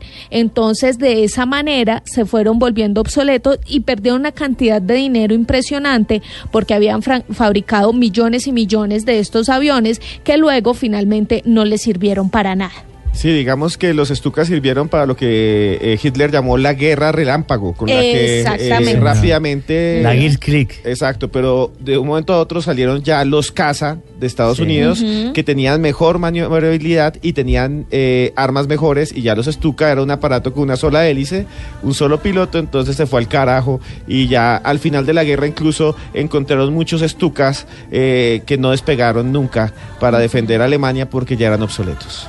Más de 6.000 aviones de estos se quedaron eh, sin volar porque realmente ya no funcionaban para el objetivo eh, de la Segunda Guerra Mundial cuando después, por supuesto, ya iba mucho más De avanzado. todas formas, no tenemos que olvidar que la, la ingeniería nazi, y esto es muy fuerte lo que voy a decir, nos hizo hasta llegar a la Luna. Porque Ernest von Braun, lo he comentado muchas veces, fue el que diseñó eh, la ingeniería de las naves Apolo que nos llevaron hasta la Luna. Eh, Bueno, voy a adelantar un tema, que es que este miércoles, que será miércoles de historia como todos obviamente, vamos a hablar de nazis en América, además, ¿no? de, de nazis en América y aquí en Colombia.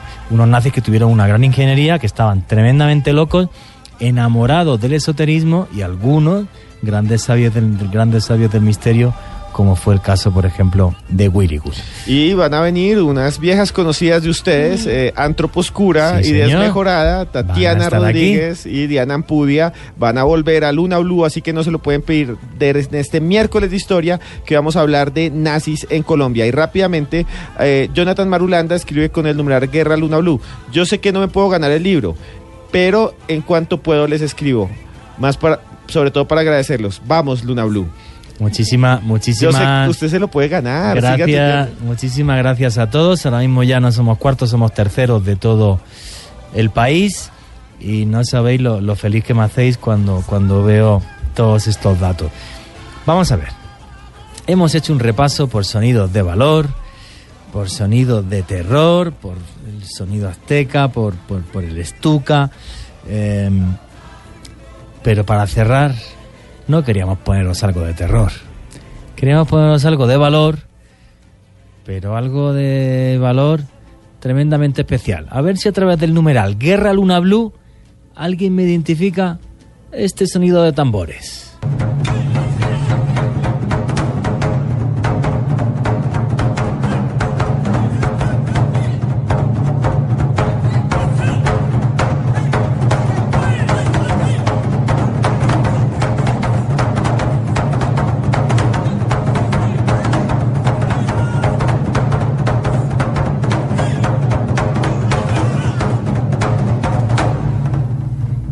Yo no sé a vosotros, pero a mí esto sí que me despierta.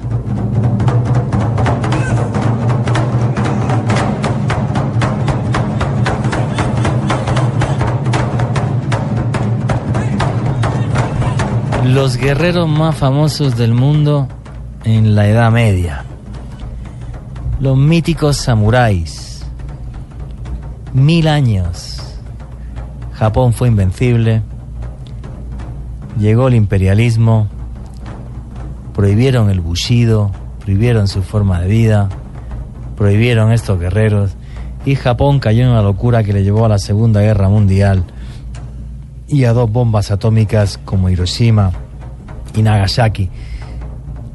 Y lo que escuchaban literal los guerreros samurái antes de entrar a la batalla eran estos tambores.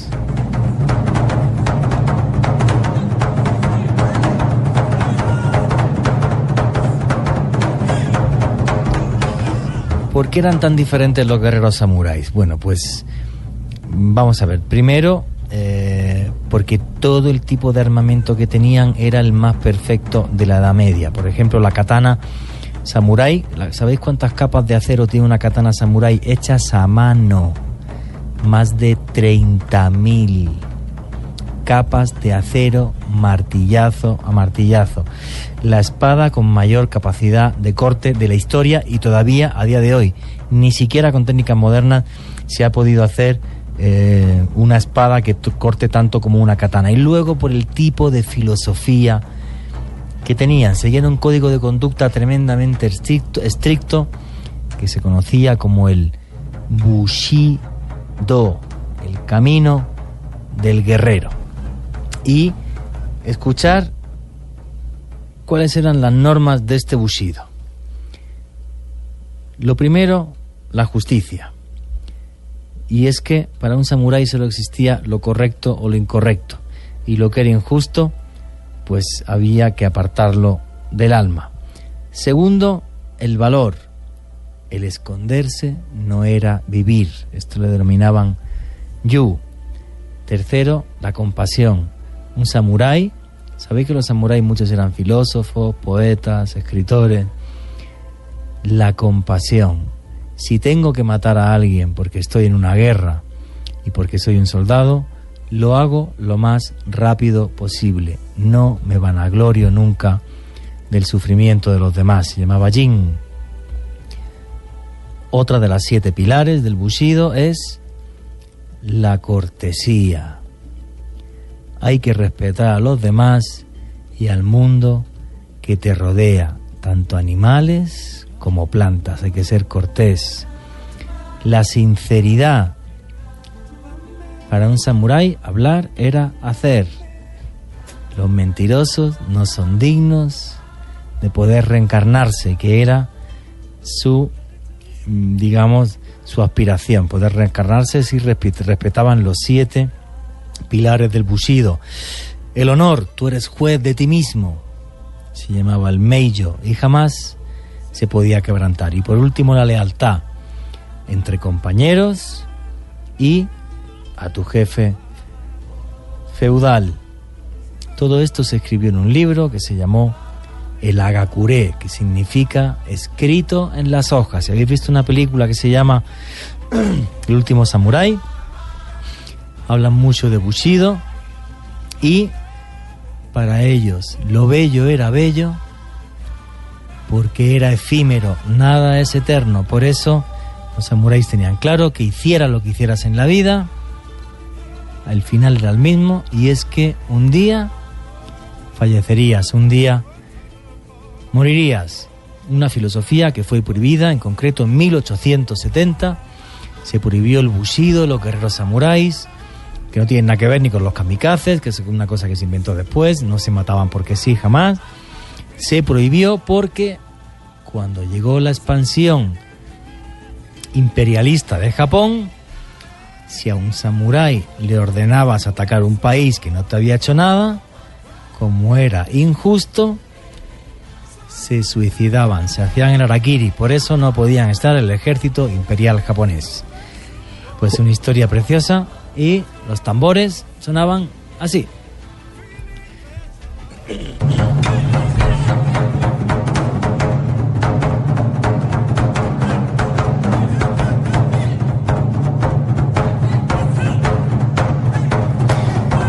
Bueno, estamos llegando al final que dicen los lunáticos, chistes incluidos también. Ya, ya vale todo que estamos terminando.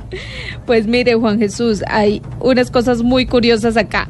Edison Giraldo dice, George de la Selva, jajaja. Carlos Pereira dice, el Mapalé. También está por aquí Jason, Jaron, perdón, que dice, me recuerda la canción que baila Jim Carrey en La Máscara. También lo mismo dice, dos puntos. Eh, Vladimir Palomada dice, mambo, qué rico mambo.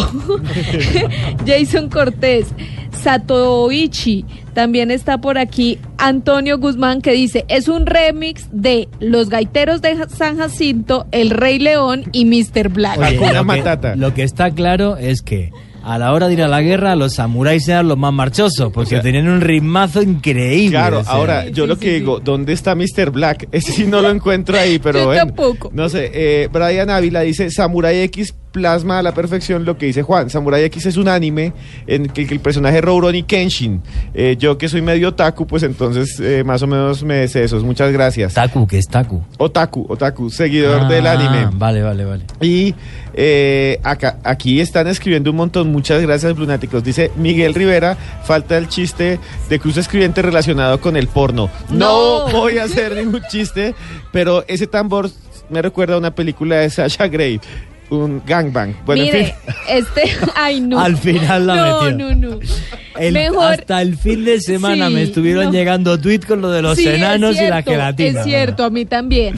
Un saludo para Adrián MB Blunático que dice que a él no lo leemos. Sí lo leemos. Un saludo para Sí, usted, todos, Adrián, para Jonathan. Marulanda, para Emerson Lunático, para Carlos Angulo, para Mario Romero, para David Martínez, Gio Gio, que hace rato no lo veía, pues aquí está también conectado con nosotros. También está Luis Campos, Wilson Bravo, que dice que me suena la canción de la máscara con Jim Carrey. Sí, sí. Eh, y Ilician, que dice, me gusta la filosofía samurái. Súper. Es que se han hecho tan tremendamente famosos, aparte de por ese uso de las armas, las armaduras, la estética y tal, porque el código de honor que tenían bien entendido nos sirve a día de hoy para vivir. Y me parece una maravilla, ¿no? O sea, pues fijaros, ¿no? Y Estamos hablando de guerreros, cortesía, compasión, no ser cruel, ser sincero, honor, lealtad. Oye, pues son mm, cualidades que me gustaría que tuviera toda la gente que me rodea. Eh, me gustaría un saludo especial a Vlad- Vladimir Paloma, que lleva escribiendo un montón de tweets. Hola. Entonces sí. Hola. Hola, Vladimir, ¿cómo Gracias estás? por estar ahí. Y bueno, recuerden. Hoy se le ha ido no más yo a Vladimir Paloma, pero bueno. No, no más yo la re- lo retuitea todo el tiempo. Es que Ah, nomás yo vale. dijo que no nos podía escuchar, pero que iba a estar pendiente de, de Twitter. Ah. Mire, Sergio Méndez nos manda la escena de Jim Carrey bailando en, en la película La Máscara. También un saludo para Darío Jurado, para Dragonfly, para Cristian Hernández, para David Leonardo y para Nelson Fernando, que dice, gracias, he encontrado una nueva familia, gracias por todo. Y también está Suta, eh, David Martínez, que dice que, que no sea tan malo. Y por acá está Sebastián Mosquera, que envía también un GIF de una niña bailando una especie de mapale. Frank Sinisterra, que siempre nos acompaña durante todo el programa. Dragonfly, también que siempre nos acompaña. eh, y a toda la Legión de Sombras, junto con Nelson Fernando y David Leonardo GP. Y también Cristian HDZ2. Un saludo grandísimo que dice, los samuráis sin duda eran una dinastía de guerreros formidables. Efectivamente, y bueno, prometemos chiste porno de Esteban, pero para el jueves. No, Todos los jueves ya como no tradición. más. Entre semana, entre semana ya no. Bueno, Lunáticos, eh, terceros del país ahora mismo en, en Trending Topic. Muchísimas gracias. Y no sabéis lo feliz que soy cuando veo que esto cada día es una familia mucho más grande. Una familia de curiosos, de gente que nos gusta aprender y además hoy que hemos hablado de antropología, pues a través también ha- hacemos que cada uno aprenda más de- de- de sí mismo. Sí, qué pena. Es que un tuitero que se llama Gerardo Rodríguez, antes de cerrar, arroba Bartolonata, ha escrito durante toda la noche y he visto muchos tweets y muchas gracias. Y dice que pues no, lo le- no le leímos ni uno. Entonces, vea, paramos la- la- el final para decirle si lo escuchamos y a todos ustedes, así no los hayamos leído. Eh, no lo- en público los leemos en privado y siempre estamos pendientes de ustedes porque somos una gran familia y yo en el fondo me siento muy bien de estar aquí gracias a ustedes. Para Pato del Cartel, que también nos envió una foto con la tendencia número 3. Muchísimas gracias, Pato. Eh, pues señores, lo que os estaba diciendo y lo que dije al principio del programa, lo primero, que odio todas las guerras. Todas son absurdas. Segundo, qué feliz soy con esta familia brunática, hoy terceros del país. Gente curiosa que nos gusta aprender, gente curiosa que nos gusta bucear, no solamente en el pasado y en la historia, sino también en lo que somos cada uno de nosotros. Hoy ha sido un día para el terror, pero lo más importante, hoy ha sido un día para el valor. Recordar siempre que la vida lucha, recordar siempre que si queremos que se cumplan nuestros sueños es necesario el valor. Recordar siempre que tenéis una familia de lunáticos y de locos que estamos aquí todas las noches para contaros historias que se salen de lo normal. Y nunca, nunca olvidéis que vivimos en un mundo mágico, porque está repleto de misterio. Buenas noches a todos.